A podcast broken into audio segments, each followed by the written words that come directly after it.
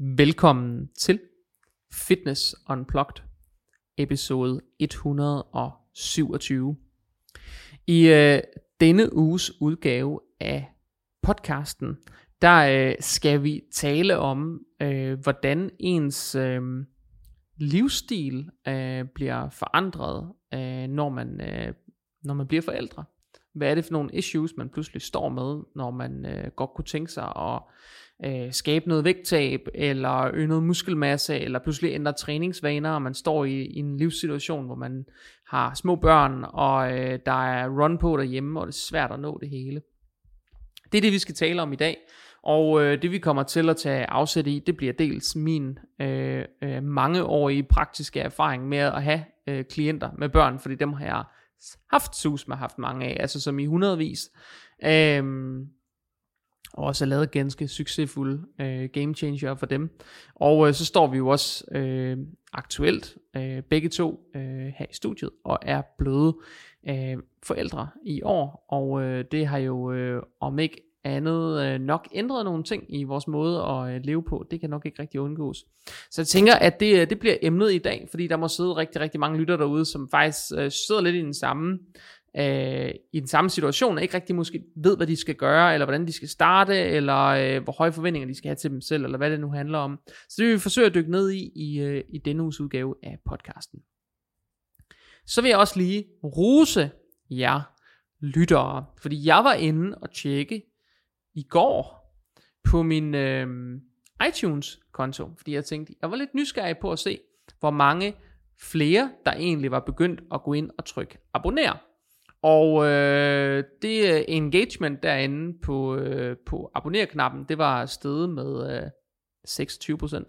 Så det synes nice. jeg var, øh, var mega, mega fedt. Altså det er jo, jo et kæmpe godt tal. Det kunne næsten ikke blive et bedre tal. Nej. Det synes jeg faktisk, det var jeg ret imponeret over. Men jeg ved også, at der stadigvæk er et ret stort skyggetal, at de her øh, lyttere, som lytter fast og er vant til at få den anbefalet, fordi de har lyttet før, men ikke har trykket abonner.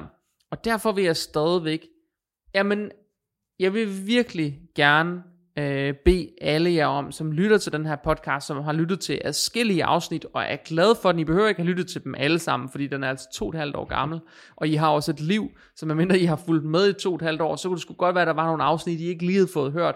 Fred være med det. Men de af jer, der har lyttet til, nogle, til, til mere end et afsnit i hvert fald, og er så glade for den, at I vender tilbage til den ugentligt for at konsumere øh, noget af jeres øh, øh hvad skal man sige, lytbare konto, eller, eller øh, content, eller hvad vi skal kalde det, der vil jeg virkelig gerne komme med den appel, at I hopper ind, og det behøver ikke at være på iTunes. Hvis I lytter på Spotify, så skal det selvfølgelig ikke være på iTunes. Men hop ind på den respektive platform, I er på. Øh, og er det Podimo? Podimo nævner vi faktisk stort set aldrig, men der er rigtig mange, som lytter via Podimo til podcasts. Øh, og der er også øh, stigende lyttertal faktisk hver eneste måned på Podimo.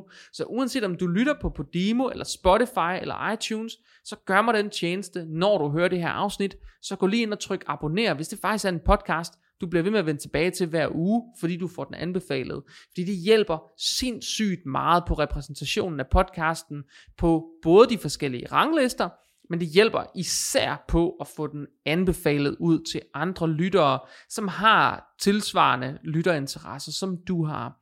Og øh, det er noget af det, øh, nu gik der lige en dør op her, det er lidt ligesom at bo i et spøgelseshus, men øh, vi sælger ikke, at vi kan få den lukket.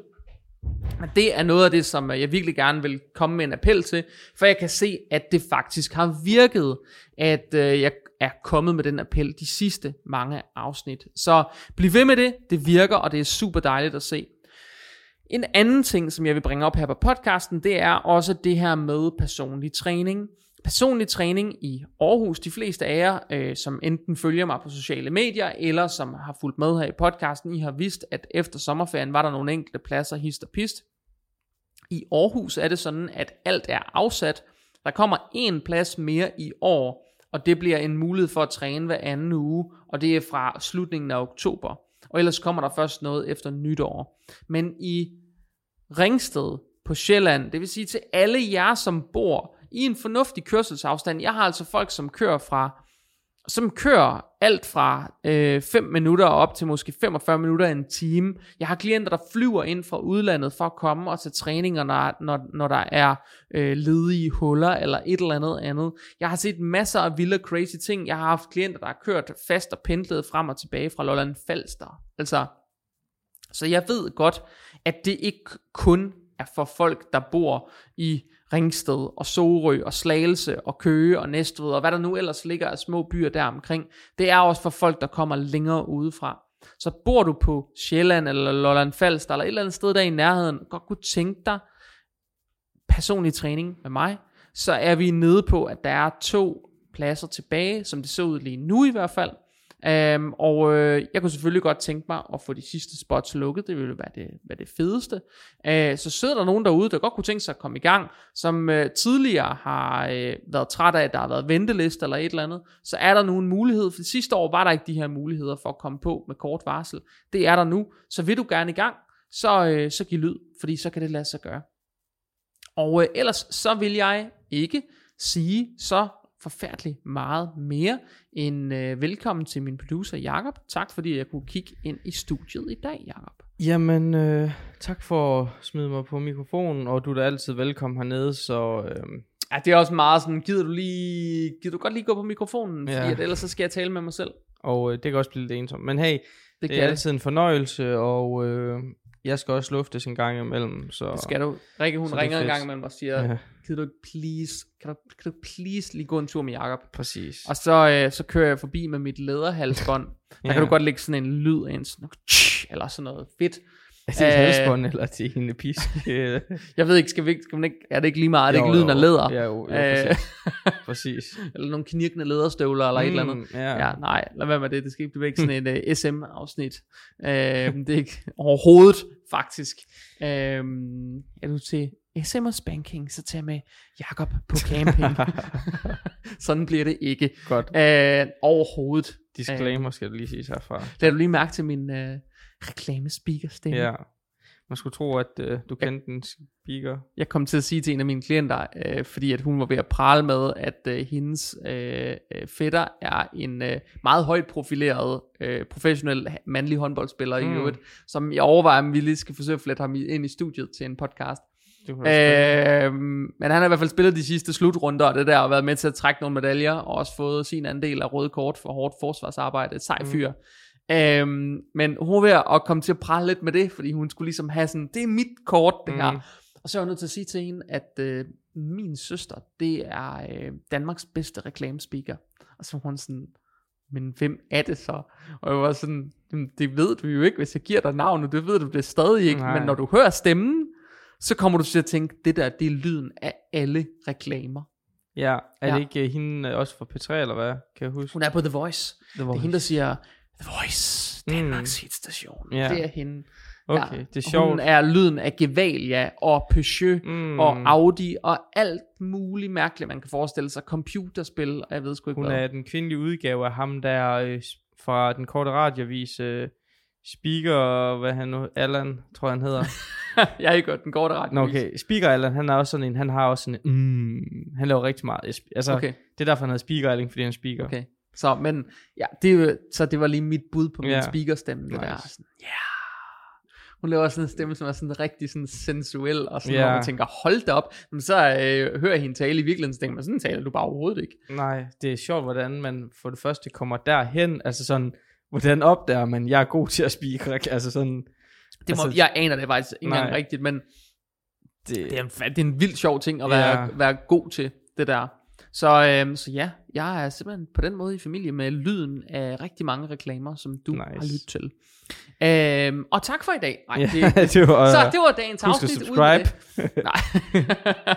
Nej, så det, vi, det der var tanken, vi skulle tale Ja. om i dag, det var selvfølgelig det her med, at og når man har en familieforøgelse, og når man får børn, især tror jeg, når de er små, øh, mit indtryk med klienter er i hvert fald, jeg har jo ikke selv den praktiske erfaring, mm, men mit indtryk med dem, når de bliver større, det er, når de bliver mere selvkørende, mm, alting ikke er pisse besværligt, man ikke skal skifte 800 blæer i døgnet, øh, og det ikke tager en time at spise alle måltider, fordi de selv vil sidde med fingrene nede i bananmos, Ja. og øh, øh, pastaskruer og kødsovs i håret, og sådan, når man er ude over det stadie, og de faktisk fungerer som rigtige øh, mennesker, øh, så er mit indtryk i hvert fald, at så bliver ting lidt nemmere i folks liv. Mm. Øhm, og så stiger overskuddet måske lidt til nogle ting. Man ser det måske oftest, når de er helt små, at det er sådan svært at finde det her overskud til at i det hele taget at få noget gjort. Men når de så bliver lidt større, så, så er, issuesne måske nogle lidt andre ting. At så er det måske et spørgsmål om at få sat nogle ting i system, for dagligdagen til at fungere, eller så er det bare måske nogle andre ting, ikke? Også som, som, hvor det handler om at sige, hvordan kan man finde en rutine eller en rytme i det. Men, øh, men særligt når de er små, så er min oplevelse i hvert fald, at der går enormt meget tid og enormt meget fokus med, med, med det at have børn. Og det der med selv at skulle stå og lave aftensmad, øh, selv at skulle bevæge sig ud for at motionere, den der løbetur, cykelturen, øh, turen i fitnesscenteret, ud og spille paddle med din øh, ven eller veninde, eller hvad det nu er for noget motion, man, man gerne vil dyrke, at det er den del, som kan blive rigtig svær øh, at få til gode set. Og øh, den del står vi jo selv aktuelt i, Jacob, mm. og det var faktisk dig, der spurgte, hey, kunne vi ikke godt lave øh, et øh, sådan et afsnit om det der med øh, livet med småbørn, fordi jeg synes, det er svært. Ja. Øh, og så tænker jeg, jo, det synes jeg faktisk er fint, fordi jeg kan jo se, jeg kan se det derhjemme lige nu, mm. at det er, jeg synes, det var easy de første tre måneder, men jeg synes godt nok, at det er, altså dem der, der siger, at man bare skal tage sig sammen, og man bare skal få det gjort, og sådan mm. noget, de har bare slet ikke prøvet det. Nej. Det er bare, bare aldrig prøvet det, faktisk. Slet ikke. De tror ikke, de har skiftet en blæ i deres liv. Altså, Øh, der sker bare noget, når, man, når ens tid bliver knap på den Ja. måde. Øh, men øh, kan du sådan, hvad var dit sådan issue? Hvad var årsagen til, at du Øh, lige skrev? Altså, ja. prøv at, kan vi lige gøre det der? Jeg tror, det var en snak, jeg havde med min kæreste i går, fordi at, øhm, som du siger, de fire første måneder, ja. øh, de var easy for os, føler jeg. Indtil min kæreste, hun, øh, de første 18 uger faktisk, kan jeg sige, der har min kæreste kun givet mælk, ikke også? Altså sådan, så det vil sige, at vi skulle ikke købe noget som helst, og, øh, og vi skulle ikke stå og lave mad, og vi skulle ikke noget, og der, der var ikke svinet, altså sådan, der var ikke... Øh, øh, mad over det hele, eller på gulvet, eller på min trøje, eller på mine bukser, eller mine ben, når vi, altså sådan, det var der slet ikke. Så de to sidste uger, der er vi så gået over til, at først der brugte vi så noget majspulver øh, Jamen, jeg kan noget. godt huske, vi har været det Ja. hele igen, og nu er Og- vi over i den dyreste udgave Mm. af, af havregrynspulver, Ja. jeg har set i mit liv. Okay. Det koster 55 kroner for et halvt kilo af sådan Ja, noget okay. blendet havregryn med noget tørret modermælkserstatning eller et eller andet andet shit i. Fuck, det er dyrt, mand. Ja, øh, og der kan man jo så sige... Apropos energipriser. Ja. og der kan man jo så se, at hvad hedder det, øhm, at nu her efter vi så skulle food preppe, altså som vi laver en gang om ugen lige nu, der laver vi øh, gulerødder og øh, søde kartofler, en blanding, og så laver vi, øh, ja, det er noget, øh, hvad hedder det, broccoli og noget andet, vi, øh, vi, vi også blender, så han får to forskellige ting, vi så varierer imellem. Ja. også? I vil, vi gør Ja. præcis det samme. Okay, så, så hvad hedder det, siden han har gjort det, da vi i starten havde vi ferie, og det var hyggeligt og sådan noget. Mm. men nu når jeg kommer hjem fra arbejde, så, øh, så er jeg træt, fordi jeg har været på arbejde en hel No dag. shit, det har jeg også. Og, Men ved du, hvad jeg har fået at vide? hvad? Uanset hvor træt du er efter en arbejdsdag, så tæller det ikke lige så meget som en dag alene hjemme med et barn. Okay. Og, og, og mit problem med det, Mm. mm. da jeg var ret meget i undertal, da jeg fik det at vide. Fordi jeg fik Okay. det at vide, ikke bare af Christina, men af Christina og hendes mødergruppe. Ja, men det er jo... Enstemmigt. Så Ja. jeg, jeg er blokket ud. Okay, men der kan man så sige, at selvfølgelig, man, det, er jo, det er jo, det kan ikke sammenlignes, altså sådan, det, selvfølgelig Rikke, hun er også hudmæt, og det er ikke altid, hun lige gider, øh, hvad hedder det, øh, sådan, øh, sidder, k- hvad skal man sige, hun, hun har haft det der barn der på godt og ondt i en hel dag, så det var sådan, jeg får det barn der, så når jeg kommer hjem, så er jeg jo brændt ud, og så får jeg også det der barn der, så sidder hun lige og kobler lidt fra, og sådan noget, Øhm, og så går der så en time, og så skal der også til at ske nogle ting derhjemme, eller sådan noget. Så kan det ja, er også klart. være fem, halv seks eller sådan noget. Så laver hun mad til ham, og så fodrer en af os ham. Og han, øh, altså på trods af, så får han det der mad, og han sviner, og hvad hedder Ja, det, men du, han er you, ain't, sur. you ain't seen nothing Nej, yet. nej. Det der, det, åh, du har den nemmeste Okay. del. Han er så lille lige nu, og det der, det er så li- Hvis du synes, det sviner, Okay. så synes jeg, du skal fucking plastiklaminere dit hjem, fordi lige om lidt, så begynder det virkelig at svine. Altså, det tager ja. jo et, Jamen, det tager jo halve og hele timer nogle gange at gøre rent Ja. efter det der show, han er gang i lige nu. Så lige nu for os der er det bare sådan lidt uh, tør gulvet af, og så, men han sviner så meget, at hver dag der koster det også i godsøjne en ny trøje. Altså sådan, eh, selvfølgelig kan vi genbruge den, men den skal være, han, i starten der kunne han jo godt have tøj på i to-tre dage ad gangen og Ja. sådan noget. Men nu der får han en ny på hver dag, fordi hvis det ikke er der, så Wow. øh, gylper han senere på aftenen eller whatever. Ja, så hvad hedder det, en, en gang om dagen skifter vi tøj på ham nu, og det vil sige, nogle gange skal vi jo også have ham i bad, fordi at han fucking har det i øh, folderne eller et eller andet, fordi han går så meget amok, ikke også? Du er så generøs, Jacob. Ja. Nogle gange skal vi også have ham i bad. Øh, Og jeg nej, men altså, hver, vi, altså, vi putter masse i bad nærmest hver dag, tror Okay, jeg. altså vi fik at vide, at han, ikke, altså, han er i bad øh, tre gange om ugen eller sådan Ja, okay. Men når Før man, det her, når men- man men- på den måde er klistret ind i Mm. en blanding af øh, sved, Sjov. fordi det er mega varmt, Mm. og savl, og gylp, og bræk, Mm. og madrester, øh, så er man ikke så lækker på anden dagen, Nej. er jeg nødt til at sige. Altså, så bliver Og- han altså... Øhm, Og det er også derfor, og det er fair nok, og, og nu får han jo så et bad hver dag, stort set, øh, efter han har spist om aftenen der, ikke også? Det kan ikke betale sig at bade ham på andre tidspunkter, fordi at når Nej. den tid kommer, øhm, så det vil sige, jeg kommer bare til at snakke, det, det er det jo så oplægget til, hvorfor at jeg gerne vil lave det her afsnit. jeg, jeg, jeg har spekuleret på det længe. Hvornår Øhm, kommer det? Nu må du, men- nu må du komme med pitch, Men ikke? så snakkede jeg bare med Rikke, fordi jeg har været sådan, vi har lige haft to ugers ferie og sådan noget, at fuck man, øh, vi har egentlig sådan øh, brugt Det er rimelig mange... det her. du sidder Sindssygt. drikker kaffe. Det- Tri- triple shot. Det er dobbelt triple shot. Det er seks Fuck. shots espresso, jeg lige har siddet og drukket. Prøv Fordi jeg skulle finde ud af den der kaffemaskine derude, ikke? Mm. Forstå, Det er altså, det er altså stærkt. Jeg tror altså, jeg er klar til at op til podcast nu. Okay, Hold din kæft, det er hjerte stærkt. springer i luften lige om lidt. Tjum, tjum. Du kan høre den der bare i det mikrofon Ja. lige om lidt. Øhm, Nå. så, så, så det var jo det her med, at jeg var sådan, fuck det, altså sådan, jeg vil gerne, øh, det er ikke fordi, at jeg har, vi har jo snakket om det her, jeg har tabt mig ned til 100 kilo, jeg var 107 i starten Ja, ja. Så Den har vi haft Ja, masser af gange. så jeg vil bare lige sige, så, så min plan, det var ikke at begynde at tabe mig eller noget, det har jeg ikke overskud til, jeg vil bare ikke tage på, ikke også, jeg vil bare sådan maintain de der omkring sådan Ja. 98 kilo, jeg ligger på. Så var vi på ferie alt muligt, og nu li- ligger jeg lige over de der 100 kilo. Og jeg er bare sådan med Rikke lige for tiden, fuck man, jeg har ingen overskud. Jeg har ikke overskud til at træne, jeg har ikke overskud Nej. til noget som helst. Og lige så snart, at man har lagt ham i seng, mm. så er Mm. man bare smadret. Og hvad hedder det, og det er jo bare sådan, det starter bare forfra dagen Men efter. må jeg ikke tabe ind i den der, fordi Jo. at du, I er et sted, hvor du sidder og brokker dig over, hvor hårdt I har det, og I har det, øh, kan jeg se øh, nu i retrospekt, mega nemt lige nu. I er i den Okay. letteste fase, det er den fase, hvor han gerne vil mades måske. Uh, vi Ja, er i en fase, hvor madning måske Mm. ønsker vi ikke Nej, okay. længere. Så det der foregår, det er, at han får ligesom en buffet, nogen vil måske sige en potpourri mm. af ting på det der bakkebord, der er klistret på den der stol, mm. han sidder, sidder i.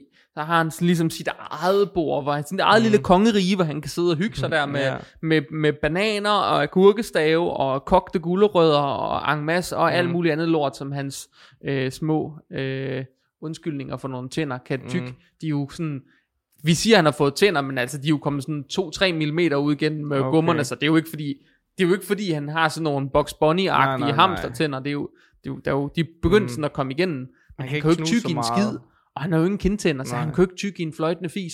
Så hver gang man giver ham et eller andet, som udfordrer den der tykkeevne lidt for meget, så bliver det spyttet ud. Mm. Så han sidder og gumler i nogle underlige ting, og vil selv have det. Det Ja. Nej, glem det. Og jeg ved, at hans kusine, som øh, er, bliver et år øh, i næste uge, hun øh, insisterer på, at hun skal selv spise med ske. Mm. Og øh, det betyder, at havregrøden nogle gange sidder over i væggene, Mm. og nogle gange så sidder den inde i munden. Mm. Så jeg kan garantere, at it's gonna, be, it's gonna get worse. Og, og det er fint, men, men det ændrer jo ikke på, at lige, altså sådan, jeg tror jo også, at så kommer man derhen, og så takler vi også den situation. Pointen ja. Af det her, det er jo bare det her med, i, i min hverdag, så er det tit øh, overskud til at lave min egen mad, der fejler lidt der til aften især, øhm, hvilket er enten takeaway, pizza, eller toast, eller whatever det fucking Alle er. gode ting. Jeg har lige Men- haft, øh, det vil jeg så lige sige til alle jer lyttere, som øh, sidder og spiser, skal I måske øh, lige overveje, om I skal trykke pause, og så lige skynde jer at spise færdig, og så trykke play igen. Mm. Men ellers, så vil jeg sige, at jeg har lige haft madforgiftning, Mm. mm. fordi vi var til barnedåb. Og Mm. det betød, at det er den nok den nemmeste måde, jeg har tabt mig 3 kilo på, fordi jeg har da godt nok aldrig besøgt den øh, hvide Mm. telefon så mange gange Mm. på forskellige måder i øvrigt, Mm. øh, hen over flere dage, som jeg gjorde efter den barndåb. Hurra for Mm. Sofie, men hun blev sgu da døbt. Øh, men, øh, og i øvrigt tror jeg, jeg var nærmest en af de eneste gæster, så jeg ved ikke, om jeg har spist noget mad, et barn har slikket på, eller et eller andet, men er kraftedme blevet Mm. været syg. Nå, fred være med det. Men jeg sagde, at jeg vil gerne tabe ind i det der med øh, sådan en helt aktuel case. Fordi jeg har en... Øh, jeg har en mentorklient, hun lytter med faktisk, tror Ja, jeg. Øhm, som øh, jeg arbejder rigtig mange timer med. Og øh, hvad hedder det? Hun ringede til mig i går og skulle spørge mig om noget helt andet, altså noget business related. Og så vidste hun jo, hun ved jo, jeg arbejder med det her, også mm. ved siden af, jeg har gjort det i mange år. Øhm, og så var hun bare sådan, Jacob, har du ikke et godt råd? Jeg vil så gerne i gang med at styrketræne igen, mm. og jeg kan ikke finde motivationen. Og der kom jeg nemlig til at fortælle hende historien om, hvor svært jeg havde synes det var, at have trænet som atlet engang. Mm. Og faktisk været en, som, når jeg er i Aarhus, så kommer der nogle gange nogle gutter, som kan huske mig fra dengang jeg trænede op til konkurrencer, som kommer og siger, shit mand, du var bare, altså du så bare anderledes ud dengang, du var bare mm. større, og du så bare vildere ud, end det du gør nu, ikke? Og det er øh, al respekt for det, de forstår 100% at mit liv er anderledes, og det er også fint. Men, og der er selvfølgelig forskel på at træne seks gange om ugen, øh, og full blown, og bare være øh, øh, fuldstændig, øh, altså indrette hele sit liv efter det, og så træne en tre gange om ugen, hvis det er det at bedst. Ja, ja. Men den historie, jeg gav øh, Julie, min mentorklient der, det var at sige, jamen, det var noget, jeg egentlig havde været ked af, at jeg ikke kunne maintain det der i mm. mange år, efter at jeg blev selvstændig, fordi der gik det op for mig, at når man har en 70-80 timers arbejdsuge, så, så bliver det ret svært. Og, Mm. og en af årsagerne til, at jeg var rigtig god til at træne, det var, at jeg var nok arbejdsløs mm. i den periode, ikke? så jeg havde sgu hele dagen til at komme afsted. Ikke? Lige pludselig, så har man en 70-80 timers arbejdsuge. Så i starten, så skalerede jeg jo ned til at træne en 4-5 gange om ugen, og så gjorde jeg det klokken 11 om, 10-11 stykker om aftenen i et eller andet døgncenter, eller sådan noget, for at få det gjort. Og det jeg var ved at brænde ned til sidst. Og så blev det fire gange om ugen, og så lå det der i mange år. Så har det været op på fem gange om ugen igen, og så har det været nede på fire. Så kom coronaen, så kom der jo et langt, langt break uden træning af to omgange, hvor man sådan skulle hive sig, altså det jo kraftedme ligesom de der biler i 40'erne, hvor man skulle hen og stå og dreje med sådan en stor nøgle, før motoren overhovedet Mhm. kunne starte, ikke også? Ja. Så man til at, at vride sig selv i gang igen, for at få en nedlukning kastet i nakken, og så man vride sig selv i gang igen, og så får man en baby. Mm. Og min udfordring har bare været, det må det også sige senere, så siger jeg, prøv at høre, jeg er nået til et sted i mit liv nu, hvor jeg har for første gang ægte accepteret, at når jeg går ind i fitnesscenteret, så er jeg ikke den, jeg var engang. Mm. Det har jeg battlet med, siden jeg konkurrerede. Det er aldrig noget, faktisk noget, jeg tror, jeg er talesat i podcasten. Nej, det har vi Men- ikke snakket om. Det der shit, det har jeg battlet med så mange år, at hver gang jeg stod med et eller andet løft, så følte jeg mig som en kæmpe fiasko, fordi jeg kunne ikke løfte de der kilo, som mm. jeg kunne engang.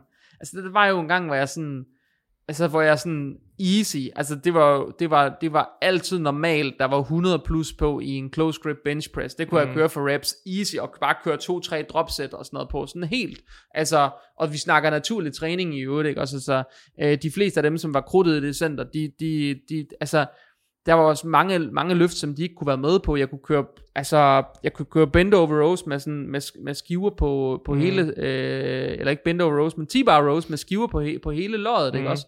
Øh, 20'er hele vejen ud, no problem. Ikke? Kører bend over rows med, med 100, 120 plus kilo, ikke også for reps, no problem. Jeg kunne køre mange af maskinerne, full stack hele tiden, ikke også? Køre sådan nogle plate loaded chest presses, dem kunne jeg køre med nærmest fire plader på hver, på hver side, sådan for, du ved, sådan, sådan 8-10 comfortable reps, mm. ikke? Og i dag, du ved, når jeg laver sådan noget der, du ved, jeg kan ikke en skid, mand. Altså, jeg kan ikke en Jeg bliver bare konfronteret med bare sådan noget som at sidde og lave en, bis, altså lave en biceps curl. Dengang kunne jeg køre sådan noget 22, 24, måske 26 kilo på en god dag. Easy. God form Mm. endda. I dag, så får jeg en 20'er i hånden, så føler jeg, at den er så tung, at min arm, den er ved at falde af. Jeg kan Mm. godt løfte den. Jeg kan også godt bøje armen. Det er fint nok, at jeg sagtens måske lave en 6-8 komfortable reps. Men det føles besværligt i forhold til dengang, man bare kunne køre 24'erne, og så bare køre sæt på den måde. Mm. Så der er mange ting, som ty- tydeligt er blevet besværligt gjort af, at man træner mindre, og man ikke udsætter kroppen for den stimuli, og heller ikke tillader, at man får alt det mad, man fik dengang, og hele tiden har sådan et liv, der er tilrettelagt efter at træne, og, og forsøge at blive god, mm. og performe på et højt niveau. Og det har jeg bare hver år, hver eneste gang, jeg har stået ved sådan et løft, hvor jeg bare har elsket det, Mm. ikke også? Og bare har vidst, jeg kan flå det her løft midt over, ikke? Fuck, mand. Mm. Ved, hver gang, du ved, jeg har været vant til sådan, jeg kunne bænke, Jeg kunne sådan lave nemme 8'ere med 120 kilo bænkpres. Det er sådan nemme 8'ere, bare sådan ligge og stemple dem. Og i, i dag, altså dengang jeg sprang min venstre brystmuskel delvist, det var med 100 kilo i sådan et, du ved, sådan et opvarmningssæt, agtig eller sådan et opbygningssæt, fordi jeg tænkte, skal jeg løfte mere? Så gik det bare galt. Altså, hvor ugen før havde jeg sådan easy kørt 8, og så den der uge, så pup, så sprang den bare. Ikke?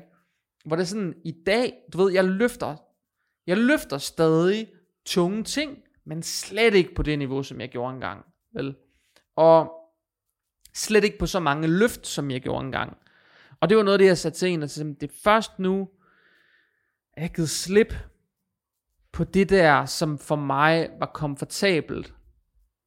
Det, ja, det er først nu, at jeg ligesom kunne let go of it, og så ligesom kigge på og sige, okay, hvis jeg skal træne nu, nu har vi fået en søn, vi har, jeg har tre gange om ugen, hvor jeg kan komme afsted, hvis alt den uge, det lykkes. Så har jeg tre gange om ugen, hvor det ikke kan lade sig gøre. Og det har jeg øh, øh, sagt god for, at det er sådan, det kan være, fordi der er også nogle dage, hvor jeg er nødt til at tage ham, og min kæreste kan komme ud af døren, og, og, og vice versa. Og vi har også familiearrangementer, og jeg har podcastoptagelser, og arbejder også nogle gange efter, mm. øh, både til sent. Øh, jeg har to dage, hvor jeg er mellem 7 og 8, ikke også? Det bare ikke, det kan bare ikke lykkes med det hele. Så det er først nu, jeg har accepteret det. Og det første, jeg accepterede det, så var jeg sådan, for et par måneder siden, sådan, lige før, jeg tror, det har måske været lige før sommerferien, der var jeg sådan, okay, fuck det. Sådan, er der, du ved, tre, fire løft, det har måske været fire, fem måneder siden, så det startede egentlig i, hvad startede i april, maj måned, da jeg begyndte sådan at, med min dødløft og min squat-cyklus og sådan noget igen. Så bare sådan, okay, er der måske to-tre løft, jeg godt kunne tænke mig, bare at få gang i igen. Mm. Og bare blive god til det igen, og få noget styrke tilbage, så jeg kan mærke, at min krop den faktisk lever. Og så er jeg bare sådan, fuck det, nu begynder jeg bare at træne full body, og så har jeg nogle, nogle løft, som jeg ved, dem vil jeg have progression på. Mm. Koste hvad det koste vil, så kører jeg sådan en helt periodiseret træning, men kun på de løft. Mm. Og så har jeg nogle andre løft, som hvis jeg er i tidsnød, så kører jeg dem i supersæt. Det gjorde jeg for eksempel i dag, og jeg er jo kraftet med ved at dø efter den der madforgiftning, jeg har haft i weekenden. Jeg er jo ikke sådan Mm. lige på toppen endnu. Energimæssigt fandt jeg der ud af. Men det gik, og det lykkedes. Så er jeg i tidsnød, så kan jeg køre de der ekstra øvelser, som er sådan mine assisterende øvelser, dem kan jeg så køre øh, på dagsform i supersæt, og hvis jeg ikke er tidsnød, så kan jeg køre dem som nogle arbejdssæt med noget opbygning op til. Ja. Og det har fungeret så godt. Og det jeg satte til det var, det værste ved det her, det er sådan, okay, bænkpres. Det bliver aldrig stærk i igen, fordi at det er ustabilt af helvede til øh, med en bar, når først jeg kommer op omkring 100 kilo. Og det er det hver gang. Jeg kan simpelthen ikke stabilisere det ordentligt. Men med et par håndvægte kan jeg easy køre uden gener mm. overhovedet. Så det det var, det der overraskede mig ved at skifte over og kun køre full body, og bare acceptere, at full body, det er det lidt ligesom at lade sig gøre lidt, Mm. og kan skabe den frekvens, der faktisk skal til for at bibe, bibevare muskelmassen, når man nu kun kan træne tre gange om ugen. Det, er, det værste ved det, det er, at min styrke, den stiger stort set på alt. Mm. Hver gang jeg møder op til træningen, så er den blevet højere. Altså, mit romanske dødløft er steget 40 kilo de sidste fire uger eller sådan noget. Ikke? Jeg kører mere i RDL nu, end jeg gjorde dengang, jeg konkurrerede som atlet. Mit dødløft jeg kører fuldstændig som på sit højeste. Ikke? Øhm, jeg squatter tungt igen, konsekvent. Jeg kan benpresse mere for reps, end jeg kunne, dengang jeg, jeg trænede som atlet. Øh, jeg laver de tungeste sådan incline håndvægtspres, jeg har lavet i, altså siden jeg konkurrerede. Jeg kører noget crazy tung skulderpres for tiden, uden problemer. Ikke? Der er så mange løft, der er blevet mega comfortable igen. Fordi at jeg bare har skruet forventningerne ned og lavet helt om på mit setup, og sat det op på en måde, så der er så lidt ved en muskelgruppe, jeg skal have succes med, at jeg nærmest kun kan få det. Men det har bare taget mig 6-7 år at nå til den erkendelse, at jeg kommer ikke til at se ud, som jeg gjorde engang. Jeg bliver ikke så stærk igen, og jeg er ikke så stærk, som jeg var der engang. Men pludselig i dag, løft, har jeg faktisk mange løft, hvor jeg er super comfortable med nogle vægte, som er meget tungere, end det, jeg har været komfortabel med i mange år. Mm. Og det overrasker mig big time. Jeg har faktisk det. tre spørgsmål til dig. Nu har jeg jo siddet her og lyttet, og jeg kan rigtig godt relatere til meget af det, du siger. Måske med nogle andre ting, altså sådan, øhm, men, men jeg kan rigtig godt relatere til dig. Mit første spørgsmål, det er, øhm, hvad med om fem år, når han er, altså sådan, når, når der er mere rutine på drengen og alt det her, og, Ja. og det hele kører på skinner, kunne du så se dig, øh, øh, kunne, altså nu siger du, du bliver aldrig lige så stærk igen, men kunne du ikke se, der var en dagligdag, hvor at øh, øh, Christina, hun også kommer på arbejde, og det hele kører lidt mere, hvor at du kunne dedikere noget mere tid til træningscenteret igen, altså Jo. sådan, Jo, jo, så, okay, det tror jeg. det var det første spørgsmål. Ja, lige nu er det her sådan en midlertidig accept. Jeg har Ja. sagt, okay, vi er nød- nødt til at få tingene til at fungere Ja. derhjemme i praksis også. Ja. Ja. Den, øh, det andet spørgsmål, det er i forhold til, øhm, jeg ved, du har sagt, du ikke gider før, men, men og øh, måske overveje at tage noget træning derhjemme, fordi så er det ikke en så stor tidsdedikation, hvis du ved, hvad Det jeg ville mener. jeg rigtig gerne, hvis vi havde et rum til det. Okay, så Ja. det på sigt kunne du måske godt vil sige... Nej, for vi får ikke et rum til det. Okay, fair nok. Der er ikke plads. Okay, Altså hvis vi havde haft en garage, ja. så havde jeg nok under corona købt øh, noget grej, hvis jeg vidste, at vi fik en garage. I, I, kunne, I kunne ikke finde på på sigt at bygge en garage, eller hvad? Altså vi har jo en carport, der er bygget sammen med huset, okay. på en måde, hvor det vil ikke passe til huset at sætte porte i, okay, og skulle lukke den super. af. Okay. Ja, ja, øh, jeg var bare nysgerrig med det. Altså sådan, Ja. fordi at, øh, jeg ved, at øh, vi har snakket om det her før, men jeg vil bare lige høre det. Fordi at jeg kan godt forstå... Jeg vil, jeg vil mega gerne, jeg vil helt vildt gerne, og det overvejede jeg, mens der var lockdown, om jeg skulle købe noget udstyr, men jeg lod være med at købe udstyr, fordi at vi skulle flytte ind i et hus, hvor jeg vidste, jeg kan ikke have det nogen steder. Nej. Der er ikke praktisk plads til det. Det er jo også sådan et hus, som er, altså når man bygger nye huse i dag, så er der den plads, der er. Ja. Altså, så udnytter man alt spildplads, og vi har nogle lange gangarealer for at få flow i huset og sådan noget. Mm. Der har ikke været det der ekstra rum, og vi har Nej. bevidst faktisk valgt det der med garage fra. Det var faktisk, det var både en spareøvelse, men det passede heller ikke til, til udseendet på huset. Det lettede udtrykket meget mere, Mm. og lade være med at de der porte i. Så vi lavede en anden løsning, Okay. øh, med sådan en, nu bliver det sådan meget øh, sådan boligstylingstips. Nej, men det er jo Men, øh, vigtigt for, for samtalen, hvad man kan gøre, Ja. hvis du ved, hvad jeg mener. Men det vil jeg elske, hvis jeg Okay. kunne. Og jeg har også kigget på, om vi kunne gøre det ude i vores skur, fordi vi har sådan et muret skur, som Ja. er isoleret og alt muligt, så Mm. det er frostfrit. Der er bare ikke plads nok i bredden til, at man kan lave et, Okay. et ordentligt setup. Der var rigelig plads i længden, men der er ikke plads i bredden, så det, der er ikke sådan bevægerum nok til de der lange stænger og sådan noget. okay. Øh, og Det er ikke mine ben, vi snakker Nej. om. Vi snakker om olympiske Ja, ja, ja. Ja.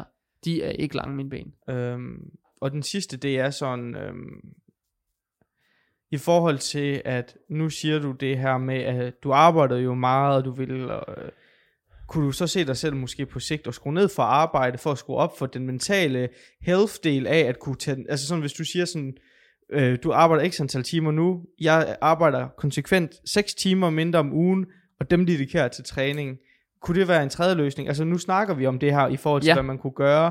Og Det det, var jo tre, faktisk- det var tre spørgsmål, jeg havde her, som jeg synes var rigtig relevant og spændende at stille, fordi jeg tror, at altså sådan, det kan godt være, at du har dine holdninger og sådan men, men så kan lytte, altså så kan man i det mindste sådan, det her det er de tre parametre, jeg kunne se, man kunne skrue på for at få det til at, at lykkes.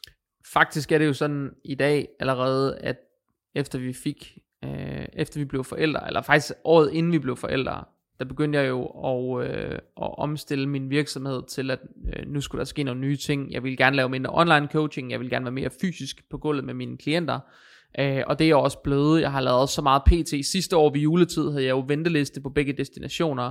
Så kom det der barselsbreak, og så er det ligesom om, at så, øh, så er det du ved, så har der ikke været det samme flow, fordi der har været en stor afbrydelse. Mm. Øhm, men det er så begyndt at komme igen, og nu er der begyndt at være venteliste i Aarhus, det er også fint, og Ringsted er der stadig øh, et par pladser på, men jeg går ud fra, at når de bliver fyldt ud, så vil der stille og roligt begynde at opstå sådan en venteliste situation igen. Mm. Det er sådan en underligt gap. Men jeg har jo med vilje omstillet den og sagt, altså før der havde jeg jo med alle mine online klienter, hvis vi går tilbage til før corona, Mm. hvis vi går tilbage til 2019, måden min virksomhed kørte på, der havde jeg en til to dage om ugen, hvor jeg lavede PT. Typisk var det sådan, at jeg havde halvanden dag med PT hver anden uge, og en dag med PT øh, hver anden uge, i princippet. Mm. Alle andre arbejdsdage, de var fyldte med videomøder. Mm. Altså en arbejdsdag kunne, og jeg ved, når jeg taler med psykologer, som har timelange samtaler med klienter, så kan de klare 4 til maks 5 på en dag, så er de helt brændt ud. Jeg sad og havde 5-6 videokald om dagen med online klienter af 45 minutter til en times varighed hele tiden. Seks af dem, det er, altså du, så skal de ligge rimelig back to back, for du overhovedet kan få det til at fungere. Mm. Og så havde jeg alt administration oveni, jeg havde alt programlægning, alle planer, alt lort skulle ordnes oveni, og jeg var bare jeg var fedt op af, at det var den måde, jeg nægtede at gå væk fra en meget serviceorienteret måde at drive min mm. coaching virksomhed på. Men min oplevelse med klienter var, det var også noget, mine klienter i tale sat, det var, at det var faktisk ikke dem alle sammen, som havde behov for de der samtaler. Mm. Og derfor var, blev det også mere og mere varierende med årene, hvor mange der faktisk udnyttede dem til fulde, og hvor mange, hvor det bare var helt aftalt korte samtaler, måske kvarter 20 minutter, og så lukkede vi mm. dem der. Og det var også rart, at det selvfølgelig var sådan, men min oplevelse var også, at rigtig mange af klienterne ville gerne faktisk have en løsning uden møder, eller en løsning, hvor de selv kunne vælge, om de ville have det. Mm. Og derfor besluttede jeg at sige, da jeg lavede om og gearede om mod at have mere PT, der var det dedikeret til, at jeg ikke havde tænkt mig at brande min online øh, aktivitet mere øh, i resten af, resten af det år. Det var bare planen, at jeg kun ville køre på med fysisk PT, mm. og dem, som så ville have noget online af PT-klienter, kunne bare få det med. Og så var det sådan, det var. Og det, det vil de jo stort set alle sammen en, i en eller anden konstellation, ikke også? Øhm, de fleste vil jo gerne have noget opfølgning og noget programlægning og sådan nogle check-ins og sådan noget. Så kører det jo lidt, så er der jo mm. et build-up der. Men, men det der så ligesom blev ud af det, det var at sige, okay, så parkerer jeg det lidt. Jeg skal genopfinde det der med et online koncept. Øh, og så blev det sådan, at mine klienter, de blev ved med at sige, dem som var online midt i den der periode, de sagde, ja, det, det, det kunne jeg faktisk godt tænke mig at vælge fra, hvis jeg mm. kunne øh, og så vælge det til, når jeg har behov. Øh, eller få mere sparring af dig, eller mere sådan, øh, øh, hvad hedder det, teknisk feedback på løft, eller et eller andet andet. Og så blev det bare et spørgsmål om at sige, okay, hvis jeg skal genopfinde min måde at lave online coaching på, så laver jeg det her performance coaching. Og det kan I faktisk, øh, jer som lytter med, hvis I gerne vil se, hvordan min performance coaching forløb er bygget op, så kan I op ind på www.jskristensen.dk Hvis man gør det på en mobiltelefon, så er det ret svært at se, at der er en menu op i øh, højre hjørne. Men der er sådan tre streger op i højre hjørne, den kan man klikke på, og så kan man trykke på performance coaching, skulle der gerne stå i menuen, og så kommer man ind og kan se, at der er en premium og en basic version. Hvis ikke man lige kan få det til at lykkes, så kan man skrive www.jskristensen.dk og så skråstrege øh, online bindestreg øh, forløb, og forløb det er øh, L-O-E-B, tror jeg nok. Øh, så kan man øh, skrive det sådan, og så kommer man direkte derind. Men der genopfandt jeg bare mit online forløb, og så sagde jeg, okay, hvis jeg skal lave et online forløb, som, som som til gode ser dels al den kritik, som var under, øh, øh, hvad hedder det, igennem det sidste år, halvandet med det der dårlige online coaching. Hvordan fanden kan man lave noget, som sikrer, at man i hvert fald laver noget, der til gode ser forbrugerne mm. endnu mere, end det jeg forsøgte at gøre før. Mm. Øh, hvordan kan man gøre det?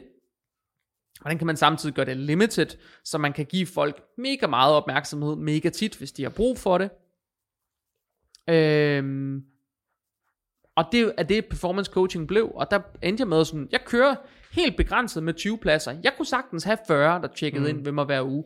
Det var, det ville være det nemmeste for mig, Jacob. Det kunne jeg sagtens have, men jeg gider ikke. Jeg vil hellere bare have max 20, og mm. jeg tror faktisk, der er plads til 5 eller sådan noget. Mm. Det er sådan, jeg, jeg reklamerer næsten ikke engang med det, for jeg er sådan, folk er så fedt op i online forløb. Ja, ja, ja. Og mange af de PT-klienter, der signer op ved mig, de er sådan, jamen jeg kunne faktisk godt tænke mig at få noget online med, når jeg forklarer dem, hvordan det kører, så er der faktisk mm. mange af dem, der siger, det kunne jeg faktisk, den måde du kører det på, det kunne jeg faktisk godt tænke mig at få med. Så, det, så tager de det med. Mm. Og så klikker pladserne stille og roligt af, hver gang der kommer nye på. Så det, det, det tager helt roligt. Men er der nogen, der godt kunne tænke sig at prøve det af, så bliv ind og se, hvad det er. Hvis I har spørgsmål, så gå ind og udfylde, I er interesseret i det på kontaktformularen, der er på forsiden. Så skal jeg meget gerne tale med jer om, sådan, hvordan foregår det i praksis. Så der meget gerne en halv time af, jeg taler med jer, ingen problem. Uh, I kan også sende mig en DM på Instagram, det må I også. Gå derind, skriv, hej Jacob, jeg har lige kigget på det der, jeg synes det ser spændende ud. Kan vi tage en snak om, hvordan du egentlig gør det i praksis?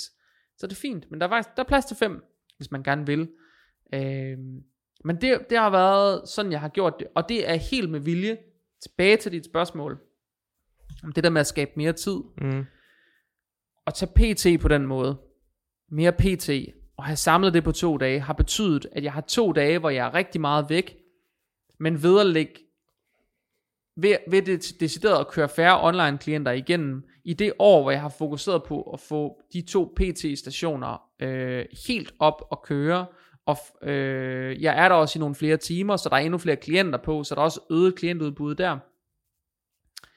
Der øh, har jeg samtidig oplevet, at, øh, hvad hedder det, at jeg har lagt mindre fokus på det, så der har været mindre og mindre samtaler, det er ligesom aftaget, og da vi så er kommet hen efter min barsel, der er de sidste online klienter, klassiske online forløb, der er de stille og roligt afsluttet. Mm. Og så er det kørt over på, at alle kører performance coaching. Og efter det skift er sat ind, så de eneste, jeg har videomøder med i dag, det er folk, som enten vælger min premium udgave af performance coaching, øh, og som har brug for kognitiv kostvejledning, det er der jo nogen, der har, eller også nogen, der går i et kognitivt kostvejledningsforløb hos mig, hvor det kun enten er snakke om, hvordan de kan performance optimere et eller andet, eller hvor det er decideret altså kognitiv kostvejledning. Nogen, som har brug for vaneændring, nogen, som mm. kæmper med overspisning, øh, nogen, som øh, kæmper med, med, med mad i det hele taget, eller bare godt kunne tænke sig en mere kognitiv mm. approach, øh, hvor, de ikke, hvor det hele ikke handler om at track kalorier og alt muligt andet, men som bare har brug for at tale om deres spiseadfærd. Så gør jeg det der. Men det er skruet ned fra at have Ja, så den sidste ting, jeg bruger videomøder på, det er selvfølgelig mine mentorsessioner. Ja. Og dem har jeg så selvfølgelig fået flere af, men det er stadig ikke så overvældende som det andet. Det er meget mere begrænset, og dem skal ikke sidde og lave planer og programmer til og sådan noget. Der, har, der er vores feedback indimellem, den er meget mere simpel. Så, så det har kortet rigtig meget min arbejdstid ned. Jeg har slet ikke så mange møder om dagen, hvor før der havde jeg måske 5-6 møder på en almindelig arbejdsdag, der har jeg måske nu 2-4 jeg vil tro, i gennemsnit har jeg garanteret øh, tre et halvt møde mm. eller sådan noget.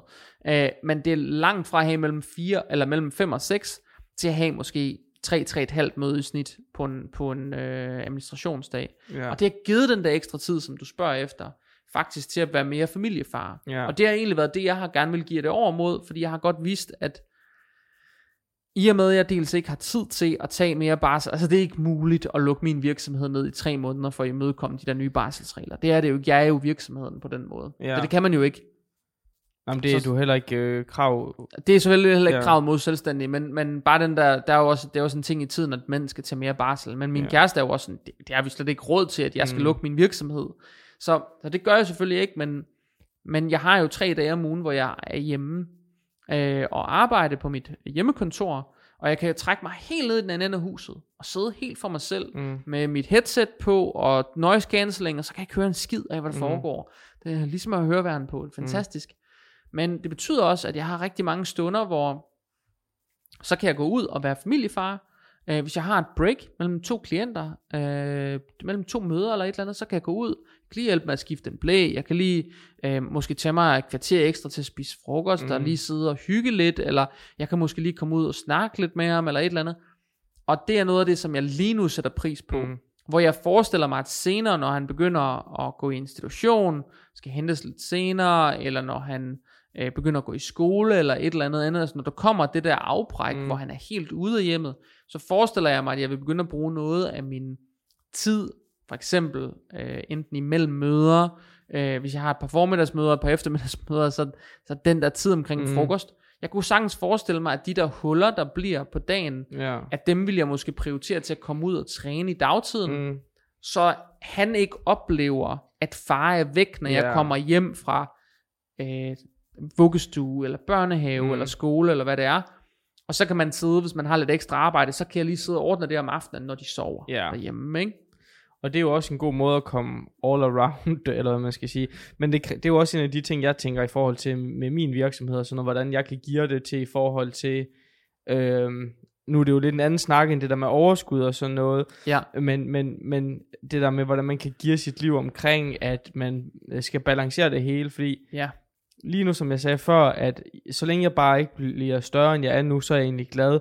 Men, men vi har jo haft de her snakke igennem de ja, sidste to år, at ja. jeg vil også gerne ned vægt, ikke også? Ja. Og, og det er jo en af de ting, jeg gerne vil prioritere lige om lidt, at det er, at jeg også har tid til at dyrke mig selv, at, mm. øh, for, fordi det, det er vigtigt at gøre, øh, ja. især hvis det er noget, man enten får energi af, eller der gør en glad, ikke også? Jo. Øh, og jeg, kan, jeg savner den overskud, jeg havde, da jeg var i god form, fordi du får din krop, altså sådan bruger energi på at, at, at have min form, hvis du ved, hvad jeg mener.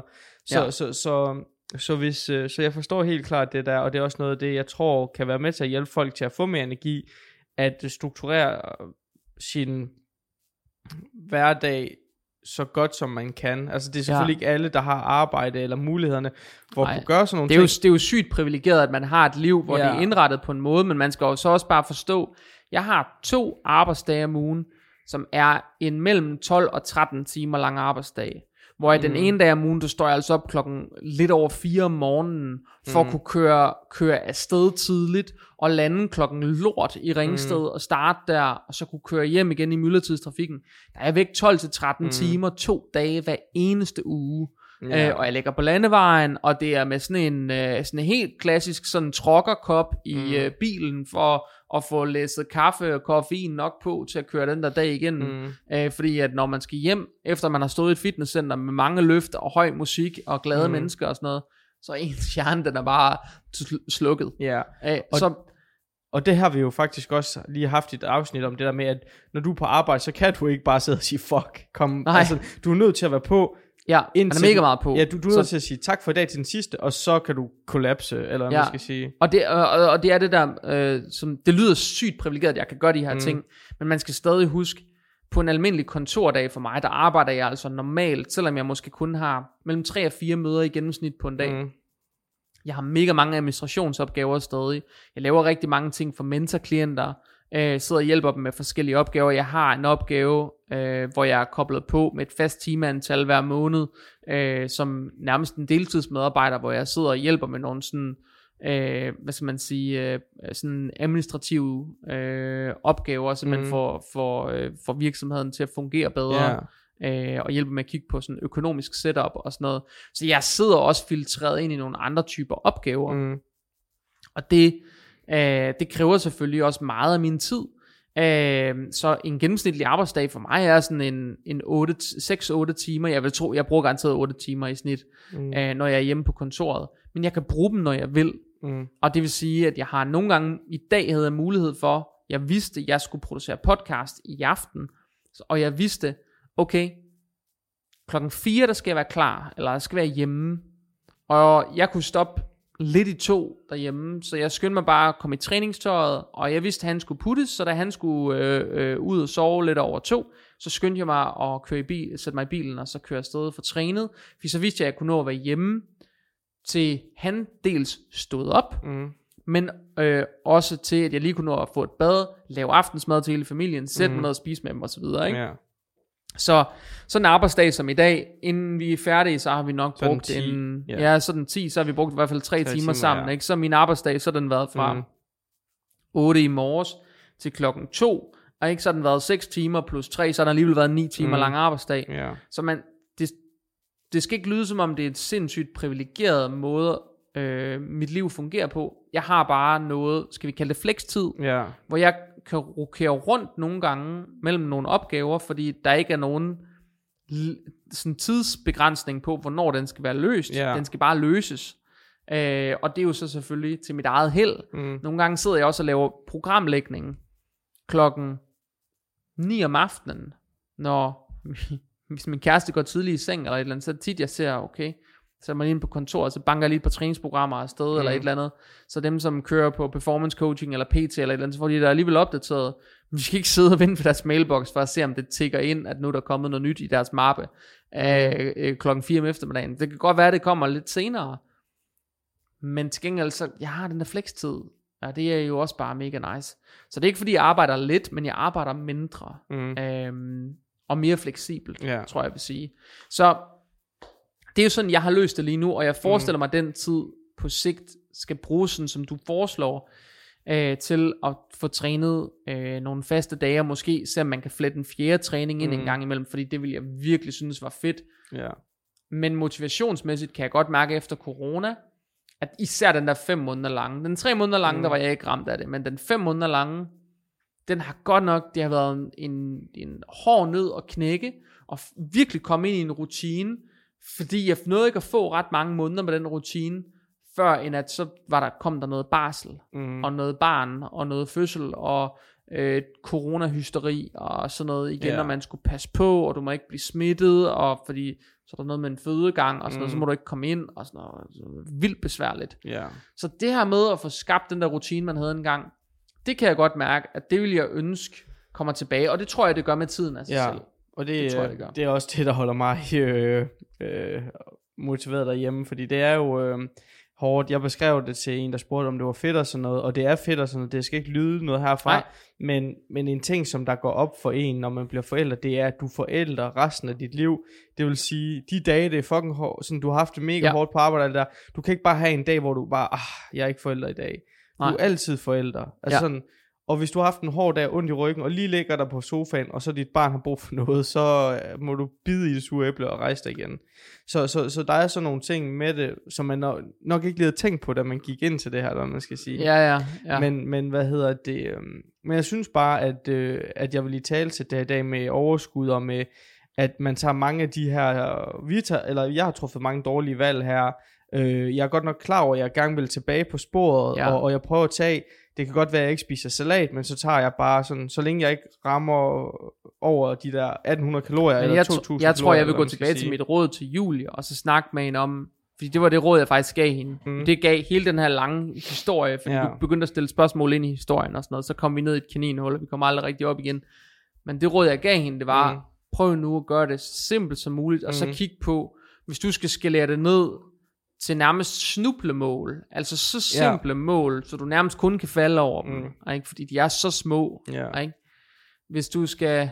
Øh, kudos til dig, Heidi, som har lært mig det udtryk, snublemål. Mm. Øh, men øh, hvis man skulle koge det ned til noget, som er så simpelt, man kun kan lykkes med det, hvad skulle det så være i forhold til din livsstil, hvis du kun måtte begynde på én ting? Mm. Ikke to eller tre eller fem ting, men hvis du kun måtte begynde på én ting, Mm. som ville skubbe dig i den retning, du gerne vil i, hvad for en ting vil du så gerne i gang med? Ja, og det er jo øh, at lave, øh, hvad skal man sige, jeg tror, at vores store problem det er, at jeg har ingen inspiration til aftensmad. Okay, så find, altså sådan det der med, at... har Rikke det? Nej, vi, det er det værste sådan punkt i, Okay, sådan, det var, Det, der, er I, der er I et dårligt match.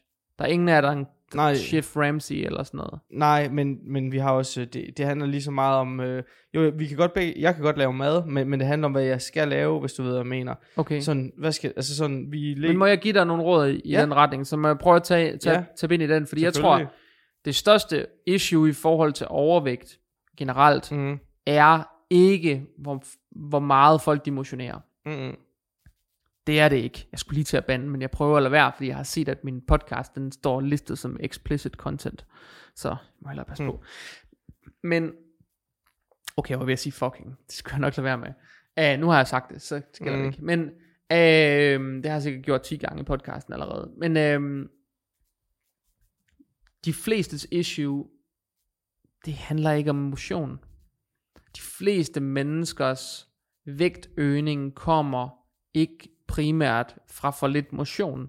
Og motion, det er svært at dyrke for 500 kalorier motion. Mm. Det tager en time, det er Mm. tidskrævende, men det er nemmere at spise 500 kalorier mindre, Mhm, hvis det er ja. det der. Altså, hvis man skal sammenligne dem, ikke? Ja. Altså, i nemhed, du kan bare lade være. Ja. Når man bare lader være, Ja. nu siger jeg bare i godsøjne, ikke? Og Også, det ved vi for- begge to, det er svært at sige det, bare. det, er, det, det kan være svært at spare mange steder. Og det, jeg er fuldstændig med på, at der er ikke noget bare her, men mm. det er Mm. for at sætte det alligevel i relief, ja, ja, at ja, ja.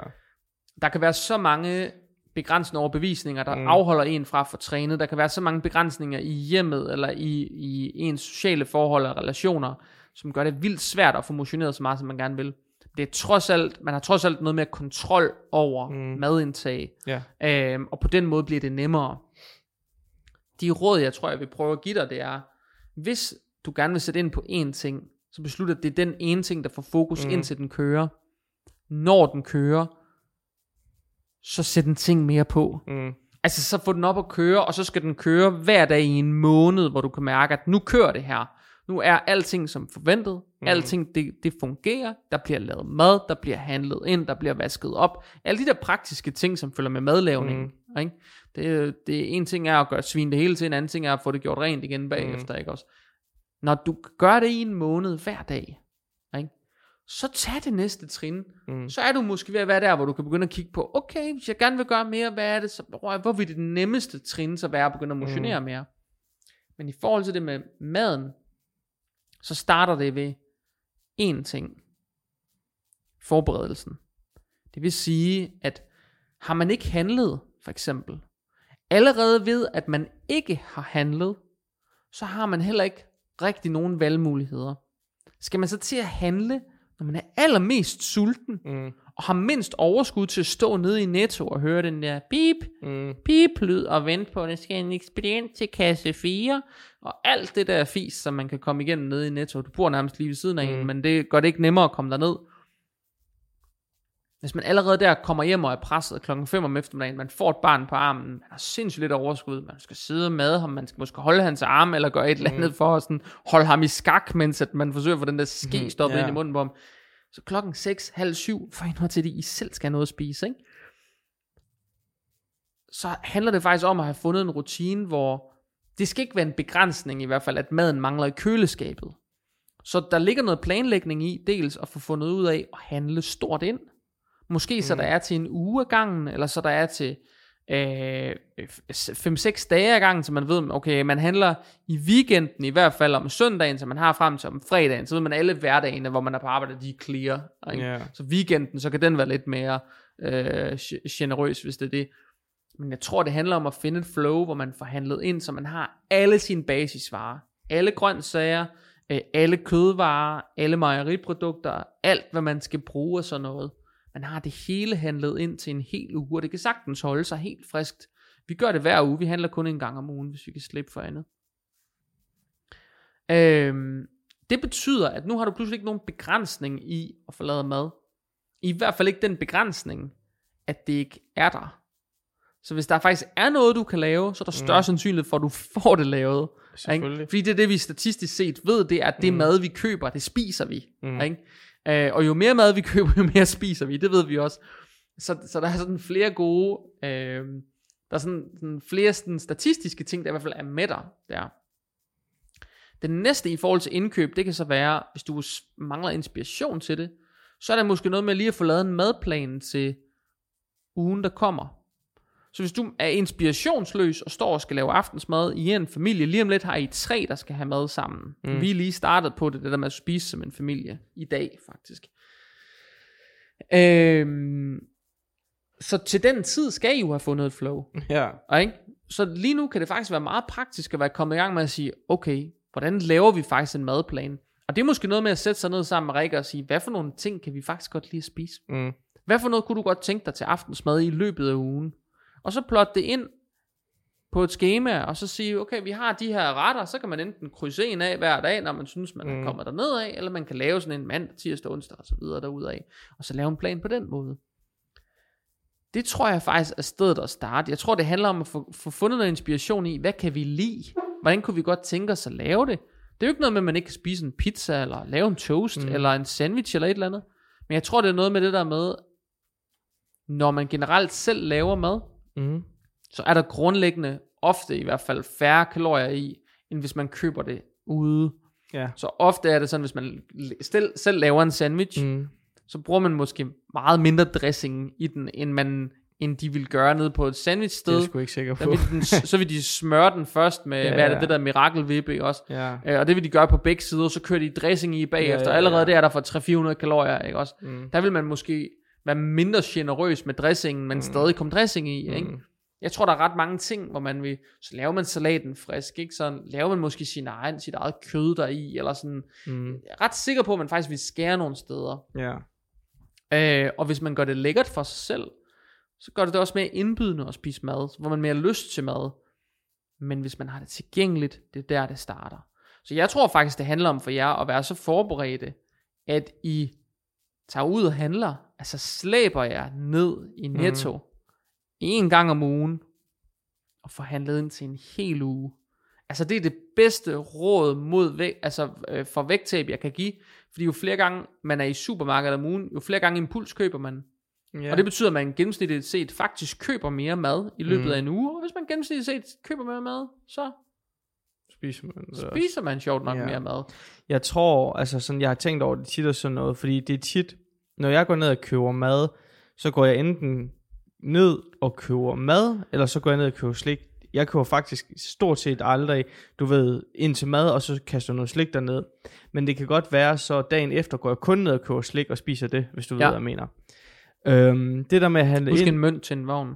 Ja, Du kan have det en kurv, hvis du har til en uge, vil jeg bare lige sige. Nej, okay, det er rigtigt nok. Men hvad hedder det? Måske kunne det være en ting, det der med at tage i bil kan være lørdag, eller whatever det, eller hver Jeg søndag. kan godt anbefale at lade være med at køre i Bilka, hvis du gerne vil spare nogle penge. Okay. Det kan du tage som en... Jakob han forsøger at gå øh, viralt på TikTok ved at lave Mhm. sådan nogle daddy-videos, om hvordan man sparer penge på, hvor mange fucking Nej, man skal det, købe. det var der. mange, vi har brugt. Øh, lad være med. Hvis I sparer tip, du må godt dele ud på TikTok, men giv mig Okay. noget credit. Lad være med at køre i Bilka, hvis du øh, gerne vil undgå at blive fattig. ja, Okay. Øh, det er markant dyrere. Ja, men, men pointen, det er så bare at handle en gang, og, altså det kunne godt være, at man skulle handle til, øh, til fem dage i gangen, eller sådan noget en stil. Øhm, hvad kan man sige, jeg spiser jo også kun et måltid derhjemme om dagen jo. Det tror jeg de fleste, som Ja. har et arbejde, gør. Altså, Spiser du ikke morgenmad hjemme? har vi ikke kendt til, jeg har Jo, du spiser ikke morgen, du jeg har ikke faster. spist morgenmad. Ja, det er rigtigt. Og det, igen, det er ikke noget for sundhed eller noget. Jeg, jeg er bare ikke Ja, ja, jeg ved det godt. Ja. Ja. Øh, så jeg spiser de fleste hverdage her på kontoret, der spiser jeg skyr med lidt øh, mysli og bær og sådan noget Fuck, på. hvor du øh, insta Altså, Det er 600 du kunne kalorier. være blevet bikini babe, 800 hvis du, kalorier. hvis du havde bryster og var en kvinde. Jeg har bryster, men hvad hedder det? Øh, men det er kun fordi, jeg er tyk lige nu. Øhm, hvad skal man sige? Ja, jeg Nej, tror, men helt jamen, jeg, seriøst, jeg det er jo tror helt seriøst det der med, at vi vil gerne vil måske til at handle øh, fem dage. Det kunne jeg foreslå, Rikke, at vi bare handler til fem dage ad gangen. Prøve det. For det har vi Okay. ikke prøvet noget tid. Jeg kan virkelig anbefale det. Vi køber det hele samlet. Jeg Ja. køber alt, hvad vi skal bruge til en uge. Så ved jeg, hvor meget skyr spiser vi, hvor meget rugbrød skal vi have til en uge, hvor mange pakker pålæg. Folk de kigger, som om man er en idiot, når man rykker syv pakker mm. Ned af en hylde. Ikke?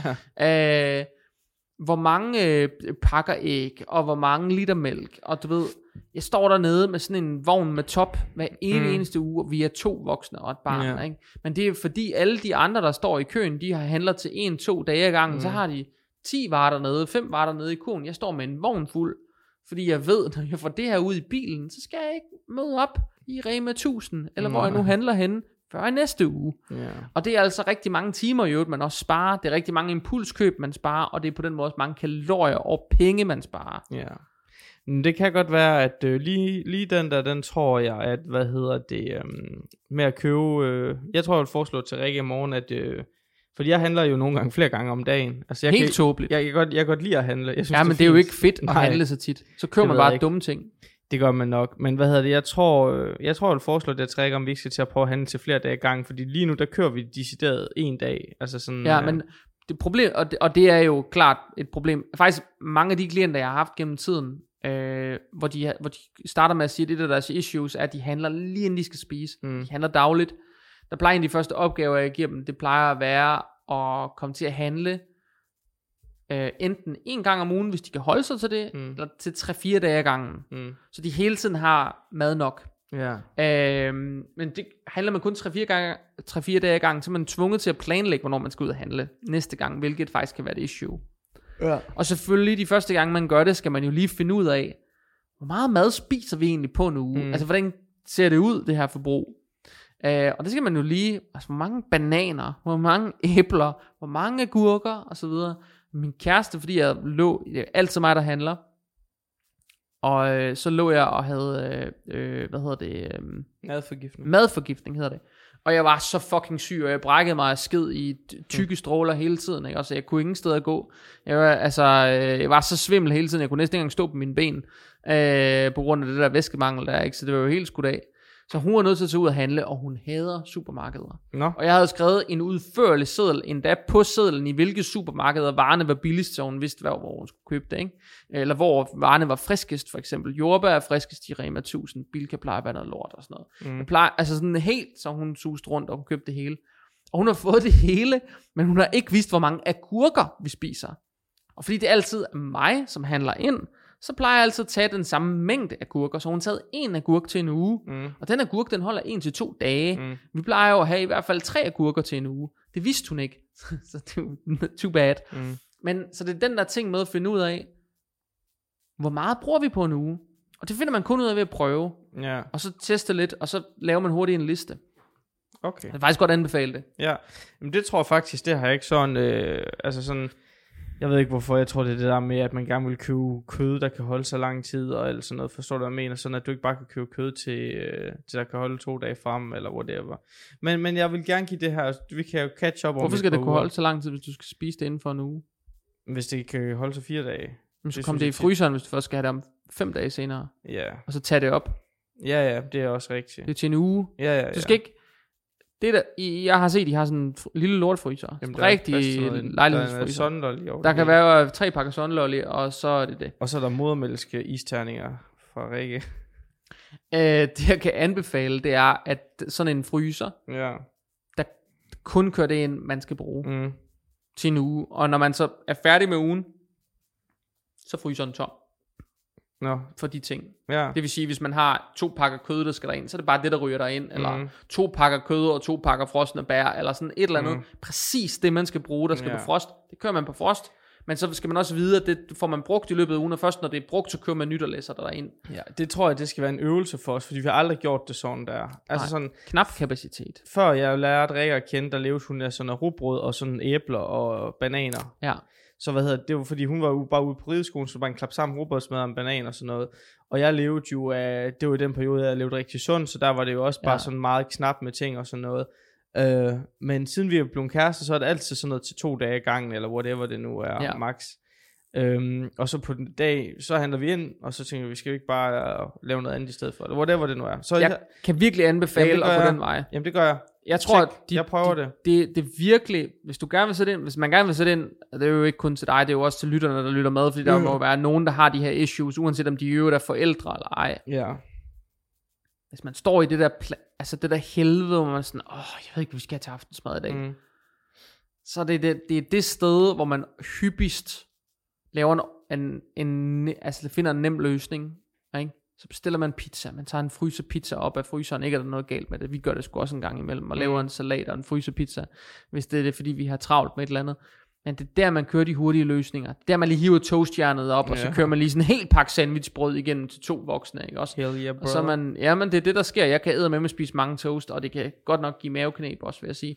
Men det er de nemme løsningers klub, når man ikke er forberedt på det, man kommer til at stå i. Ja. Fordi så kommer man til at træffe en nem løsning. Fordi man ved jo godt, hvis man normalt bruger, lad os sige, en halv time på at lave aftensmad, Mm. og man har også været okay effektiv i sit køkken, tror jeg, hvis det maks tager en halv time. Ja.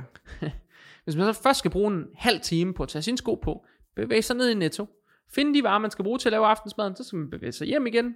Man skal også igennem det der beep, beep, beep show øh, ved kassen. Så kommer man hjem, så skal man tage sine sko af, man skal tage sin jakke af, man skal pakke varerne ud, og så skal man bruge en halv time på aftensmad. Så tager det en time, eller måske mere. Så kan jeg godt forstå, at man ikke kan overskue det. Og så er det altså nemmere at ringe til Pizza Joe nede på hjørnet, som mm. helt sikkert har byens bedste pizza. Øh, og så få ham til at komme med en med, med, med ost og skink. Og så, så kan han være der på 10 minutter. Ikke? Mm. Det er bare... Det er bare den løsning, man så nemt falder ind i, for man tænker, ah, så er der mad om 10 minutter, jeg behøver ikke engang rejse mig fra min gode stol, vel? Og så sidder man der som Joey og Chandler i sådan nogle barca lounges der med, mm. med skamlen sparket helt op og lænet helt tilbage og ser free porn inde på det store tv, ikke også? Og det er selvfølgelig ikke sådan, du lever mere. Men, øh, men, men, men det er jo bare det der med, at det er klart, man finder undskyldninger, når man har så dårlige forudsætninger for at lykkes. Så Mm. mm. finder man en undskyldning for, 100%. for du ved, at, at gøre det legalt at have en undskyldning. Mm. Ikke? Hvor hvis maden ligger lige inde i køleskabet, når du åbner det, og så siger, åh, jeg ved ikke, hvad vi skal have, men der er godt nok mange friske varer herinde, så kan man alligevel tage noget ud og lave Ja, noget. ja, og det har du også ret i.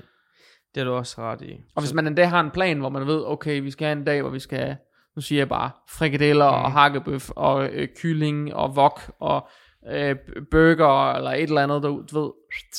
Det er forholdsvis nemt, hvis man ved, så bare tjekke en af dem der af, og Ja, så ja, laver ja. vi mad. Ikke? Måske Jamen, det- laver man endda til to dage ad gangen, fordi man laver en stor portion. Mm. Ikke? Det giver god Så skal mening. man kun lave mad hver anden dag. Så hver anden dag, der skal man ikke engang bruge tid på at ringe til pizzabuddet. Man skal bare køre det i mikrobølgeovnen. Ja, ikke? som vi ikke har plads til i vores Som ikke har. Okay, men så kan man varme det i en gryde på 5 Ja, minutter ja, eller et ja. eller andet. Altså, Men det er rigtigt. nogle gange er det det der med at kigge på, hvor det er, man fejler, Mm. bag ved det, man ikke lykkes med. Mm. Hvad er det første led, man fejler i, og så starte i det led, Mm. før man bevæger sig videre til det næste led. Man kan ikke, det er ligesom at spille et spil. Mm. Altså, Hvis ikke man kan komme videre til den næste bane, så kan man ikke fucking gennemføre det. Nej, Ellers nej, så er man stok. Ja. Ikke? Og vi har alle sammen spillet et spil på et tidspunkt, hvor vi er givet op i bane nummer et, Mm. fordi vi ikke kunne finde ud af at komme videre. Og så er vi 10 år senere samlet det spil op, og så fundet ud af, shit, bane nummer et, det var easy. Ja, ja, ja. Det tror jeg, de fleste har prøvet, ja. Men, men ja, det, det er jo min, det er mine tanker om det der. Mm. Øhm, og faktisk tror jeg, vi snakkede lidt om, pitchede lidt i starten af podcasten, at det vil også komme til at handle om, du ved, hvordan kan man få organiseret Mhm. mm. sit liv Ja. på en smart måde. Øhm, og, og jeg tror gerne, jeg vil tabe ind i og sige, hele den her organiseringsting, vi har snakket om, det er faktisk de, det er min råd til de her familie øh, folk ofte øh, handler om. Det handler ofte om organisering. Øh, øh, det handler ofte om, om organisering af deres liv øh, på en eller anden måde, i en eller anden konstellation. Enten er det sådan en hvad, sådan en ugekalender. Ved, Hvornår skal Patrick til fodbold? -agtig. Mm. Hvornår skal Jonna til klaver? Jeg håber ikke, der er nogen, der har kaldt deres børn Patrick og Jonna. Det er sådan meget sådan, ah, de er jo født i 80'erne. Ja. Ja. Uh, de er ikke flyttet hjemmefra endnu, de er nogle meget store børn, og de går til uh, fodbold og klaver. Uh, men lad os nu sige, Patrick og Jonna, de skal til fodbold, og de skal til klaver, ikke også? Og så uh, farmand, han skal sgu også til et eller andet, han spiller paddle med nogle business buddies, ikke også? Og uh, mami, hun skal både i møderklub, og så, og så skal hun også nå at se med sine veninder fra, uh, fra, fra jobbet, og så skal hun også nå en eller anden tredje ting, ikke også? Mm. Og så vil de også gerne til at træne og alt muligt derinde imellem. Den opgave løser sig ikke, når man kommer hjem fra arbejde og er mega træt og er helt færdig efter en lang dag. Den opgave, den løser sig på forhånd, hvis man Ja. gerne vil have den løst. Lidt eller indkøbsopgaven. Og det handler simpelthen om at kigge på og la- forsøge at tegne det op. Altså lave en ugekalender. Og så tegne ind, hvem går til hvad, hvilke dage. Og hvornår er der mortid, og hvornår er der fartid. Og så tegne det ind. Og så ved man, her har man to timer til at tage afsted til træning. Og så er det der, man sørger for at komme afsted. Og så er det et spørgsmål om at komme til at commit sig. Og så må man arbejde på nogle forskellige værktøjer for at skabe commitment. Mm. Og det kan man også sagtens gøre. Men jeg tror, det starter med, at man ligesom med madlavningen får planlagt, hvad er det, vi skal have at spise, og få det handlet ind. Fordi er det ikke tilgængeligt, kan man ikke se mulighederne, så kommer man ikke til at finde mulighederne. Hvis man kan se mulighederne her fysisk på et stykke papir, og jeg kan huske, at jeg engang, de færdig lytter med, Thomas, men jeg kan huske, at jeg engang havde en klient, der hed Thomas, som, ja, det var nogle år siden, øh, han var, øh, han var, hvad hedder sådan noget, partner i sådan et øh, stort IT-selskab i København. Og øh, han havde en hverdag med fire børn og en hustru, og pendlede med et S-tog, og sådan, du ved, for at komme ind og ud af byen, og sådan, det var værre cirkus med det der familieliv, ikke? Også fordi, der var pludselig mega mange brikker, og det var altså ikke babyer, altså de gik jo til noget hele tiden, de der Mhm. børn. Og den eneste måde, de kunne få deres liv til at gå op på, det var simpelthen ved at lave, gå den der sådan kalendervejen, og lave sådan en kalender. Og han sagde til mig, da vi startede, så han, Jakob, prøv at høre, jeg ved, jeg har fire gange halvanden time om ugen, der er mine. Og det er det, jeg har. Der er simpelthen ikke mere. Resten af tiden, der er jeg på med noget andet derhjemme. Men de her fire gange halvanden time, dem skal vi have mest muligt ud af. Og så kan det godt være, at jeg vil få mere ud af at træne hyppigere. Men jeg har ikke tid. Jeg har tid til det der. Mm. Så hvad kan vi gøre med det? Og de havde lavet kalenderøvelsen inden, så han vidste, han vidste sgu godt, hvad knap kapacitet det var. Men det fede ved det, det var, at han var også så dedikeret til at komme afsted de fire gange halvanden time. Han ville afsted. Han var bare det mest ud af de fire gange halvanden time. Og det fik vi. Det løste vi sgu. Og det løste vi ret godt, den opgave. For det handlede bare om at få mest muligt ud af hans træning. Hele tiden forsøge at optimere. Hele tiden forsøge at gøre det skarpere. Og det lykkedes faktisk. Og da vi sluttede, der var han sit stærkeste. Han var i sin bedste form nogensinde. Han havde det godt. Øhm, og alt var faktisk rigtig fint. Øhm, og han havde opnået super mange resultater i den periode. Fordi vi havde fokuseret på det, der faktisk kunne lade sig gøre. Og jeg tror, det er lidt det, der er nøglen i det her. Det er, at det kan ikke nytte noget, man fantaserer om, hvordan det var, dengang man var, var, man var 19 år, mm. og man boede i en kollegielejlighed, og man ikke havde nogen kæreste, og man kunne tage øh, to uger til Sunny Beach, og drikke sig stiv i breezer, og være skide ligeglad, og komme hjem med, med, med klamydia og gonorrhea, og stadigvæk øh, undre sig over, hvorfor man havde lidt kløe. Mm. Det kan ikke nytte noget, at man fantaserer tilbage til den frihed, man havde dengang. Fordi den kommer ikke tilbage. Så man er nødt til at kigge på, hvad er det, der har lavet sig gøre lidt lige nu? Hvad kan lade sig gøre nu? Helt praktisk. Og så affinde sig med at sige, lige nu er det den tid, der er til mig. Og den skal jeg så have det bedst muligt ud af.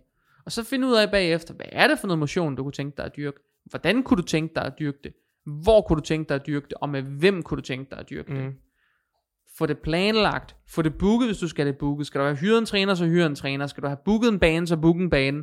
Skal du have fundet en, en kollega, der kan tage med, eller en veninde, eller en ven, eller et eller andet. Så få det booket, få det aftalt, skriv det i kalenderen. Hvad skal du træne? Hvor skal du træne det? Hvornår skal du træne det? Og med hvem skal du træne det? Altså de fire HV-spørgsmål. Mm. Kan man gøre det, så man gør så mange andre ting. Man kan sikre, at man altid har pakket sin taske. Man kan sikre, at man har den med sig på job, når man skal køre direkte derhen, eller et eller andet på vejen hjem, eller hvad det nu er. Man kan gøre de der ting, og jo flere af de der optimeringsøvelser, man laver, jo større er sandsynligheden for succes. Men det handler om, at man starter med at gøre det lade sig gøre lidt. Og det gør man først simpelthen ved at finde ud af, hvor tiden er henne, før man kan bruge den. Og det nytter ikke noget at dvæle ved, hvordan det var engang, for det bliver ikke sådan engang igen. Før de måske flytter hjemmefra. Ja, Og det er altså- Teenager eller sådan noget, kan det jo også godt ske. Hvis de får deres eget liv, eller whatever. Hvis faktisk får et liv. Ja. Ja. Nej, nej, nej, men jeg mener bare, teenagers, de er som regel lidt mindre afhængige af deres forældre, end... Øh, Klart. Ja, selvfølgelig, men lad os sige, det er 14-15 år ude Ja, i ja, tiden, ja. fra man får dem. Ikke? Også, der er altså mange år at vente på at få sit liv tilbage. helt sikkert. Der tror jeg, det er vigtigt at kigge på, hvordan får jeg det bedste ud Ja. af den tid, jeg har til rådighed, i stedet for bare at sætte sig ned i en stol, helt Joey og Chandler-agtigt, og sige, free porn, mm. Ikke? Øh, og så sidde der i sin bakke lounge og vente øh, Ja. på, forsvinder det nu, hvis jeg slukker for fjernsynet, og tænder det igen, er det så forsvundet? Øh, det er jo lidt det, man gør. Rigtig mange får sig placeret i sådan en venteposition mm. i livet, ikke? Det er jo ikke engang med vilje, det er bare sådan, de kan ikke lige overskue, hvordan de kommer videre. I hvert fald Mm. min oplevelse, at de vil sindssygt gerne have løsninger. De gøre alt for at finde dem, de kan bare ikke overskue at finde dem. Mm. Og det er fordi, de ikke går den der planlægningsruten, inden de går i gang. Mm. De har slet ikke fået visualiseret, hvad der kan lade sig gøre. Og det er klart, så får man det ikke gjort, hvis ikke man har fået kigget på, hvad der kan lade sig gøre. Og hvis man har for høje forventninger, man ikke kan indfri, har man forventninger om, man skal træne dagligt, og du kun kan træne hver anden dag, eller to gange om ugen, så er jeg så nødt til at sige, så bliver du med skuffet på dine forventningers vegne. Og når først man bliver skuffet, og man får et nederlag, så avler det nederlag Mm. en negativ tankespiral, og så får man altså bare nederlag på nederlag på nederlag på nederlag, og til sidst så bliver man altså hjemme og spiser brunsviger med Birte, som kommer forbi fra nabolaget, fordi det er hyggeligere. Og det kommer ikke til at skabe det resultat, man gerne vil have. Det er jeg bare nødt til at sige. Mm. Det gør det ikke. Så der er det bedre, man kigger ind i, hvad kan lade sig gøre, i stedet for, hvor meget der kan lade sig gøre. Mm. I stedet for at stille krav, så prøv at finde ud af, hvor er der faktisk der er et hul. Fordi det er Ja. starten. Men jeg synes også, at det øh, har været godt, altså i forhold til, at øh, jeg tror, du har ret i nemlig, hvad du siger, fordi at lige nu, der kører man jo, jeg føler, at vi lægger broen, mens vi kører på den, ikke også? Jo, Og det er jo der, hvor du siger sådan, så læg broen, og så kører den bagefter. Altså sådan, ja, Fordi det er, du har ret i, at hvis, øh, det er altid den der diskussion om, hvem skal handle, hvor, hvad skal du handle, og så nogle gange kommer det, skal vi så til pizza i dag? Okay, så er det sidste gang, vi får pizza i dag, hvis du ved, hvad jeg mener, eller et eller andet i den ja har vi fået pizza otte gange i dag, Ja, så nu skal vi ikke have mere pizza i dag. Øhm, så, så det der med, at øh, mit takeaway for det her, det er jo i hvert fald det der, du sagde med de der snublemål, øh, og så prøve for eksempel at, øh, at gå målrettet efter på at handle hver femte dag, eller sådan noget den stil. Ja. Øh, Vi handler en gang om ugen derhjemme. Ja. Det er lidt forskelligt, om det lige er fredag, lørdag eller søndag. mm, Øh, men vi handler en gang om ugen, og så handler vi til vi, så vi i hvert fald kan klare os til og med lørdag morgen. mm, Vi handler altid, så vi kan klare os til og med lørdag morgen. Øh, fordi så ved vi, så kan vi, når vi når sidst på ugen, så kan vi lige kigge på, hvornår det er tid til, at jeg lige tager ud og handler, og så tager jeg ud og fikser det sidste. Men så ved vi, at vi som et minimum kan komme igennem fredag aften og stadig få frisk mad. Vi ved, at lørdag morgen kan vi stadig nå at få morgenmad, inden jeg for eksempel skal på indkøb Mm. eller et eller andet. Så vi ikke står i en eller anden træls presset situation, eller inden vi skal ud af døren eller et eller andet. Fordi det er jo også tit det, der sker. Mm. Altså har man nogle sociale events i weekenden, men så minkler vi lidt, ligesom lidt imellem, om det så er fredag, lørdag Mm. eller søndag. okay. Det gør vi. Og det Nice. virker mega godt. Hvis Ja. man, men kun hvis man gør det. Ja. Jeg vil Ja. give det et forsøg. Men det er altså noget med, det er en sygt svær øvelse, fordi man skal til at finde ud af, hvor mange poser klikmix spiser man på en uge, hvor mange øh, øh, pl- plader øh, riddersport skal der igennem, hvor mange øh, øh, skyer, dåser skal der til, og du ved, det, det, hvor mange pakker mysli går der, og Mm. du ved, det er alt sådan noget lort. Mm. Det er det. Hvor mange to- ruller toiletpapir bruger vi i gennemsnit på en uge, for at finde ud af, om man kan klare sig med den halve pakke, der står ude i gangen og sådan Mm. noget. Det er faktisk sådan en øvelse, som den kræver lidt tilvænning at finde ud af, hvor mange ruller, der kører igennem. Ja. Øh, det, det, der, det går der faktisk noget tid med lige at få, få, øh, få afstemt. Ja. Men når man først har styr på det, så kører det. Mm. Og det finder man kun ud af, hvis man vil at prøve. Ja.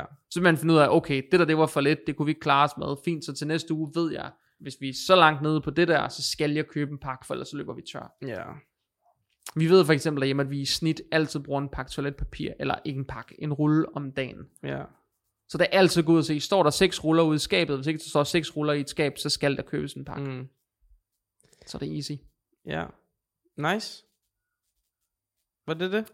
Jeg tror faktisk, at det er en meget fin måde at gøre det, og få den afsluttet på. Mm. Øhm, ja, og så tror jeg, jeg vil afslutte med den samme bemærkning, som jeg næsten sluttede med, at hvis du bor øh, i Sjællandsområdet eller Lolland Falster, og ønsker at komme ud og få øh, et fast PT-forløb hos mig, øh, sådan af længere varighed, mere øh, en, intens varighed, var jeg lige ved at sige, hvor vi har noget øh, ugenlig træning, eller noget 14-dages træning sammen, øh, med noget programlægning, øh, og eventuelt noget hjælp til kost, og det er sådan set uanset om man ønsker, øh, altså man har nogle almindelige sådan livsstilsmål, eller man har nogle sådan mere sådan high performance goals. Jeg har klienter på alle niveauer derude, man skal ikke blive bange for at kontakte mig, øh, fordi man tror, at jeg kun arbejder med sportsfolk, eller atleter, eller et eller andet, det gør jeg ikke.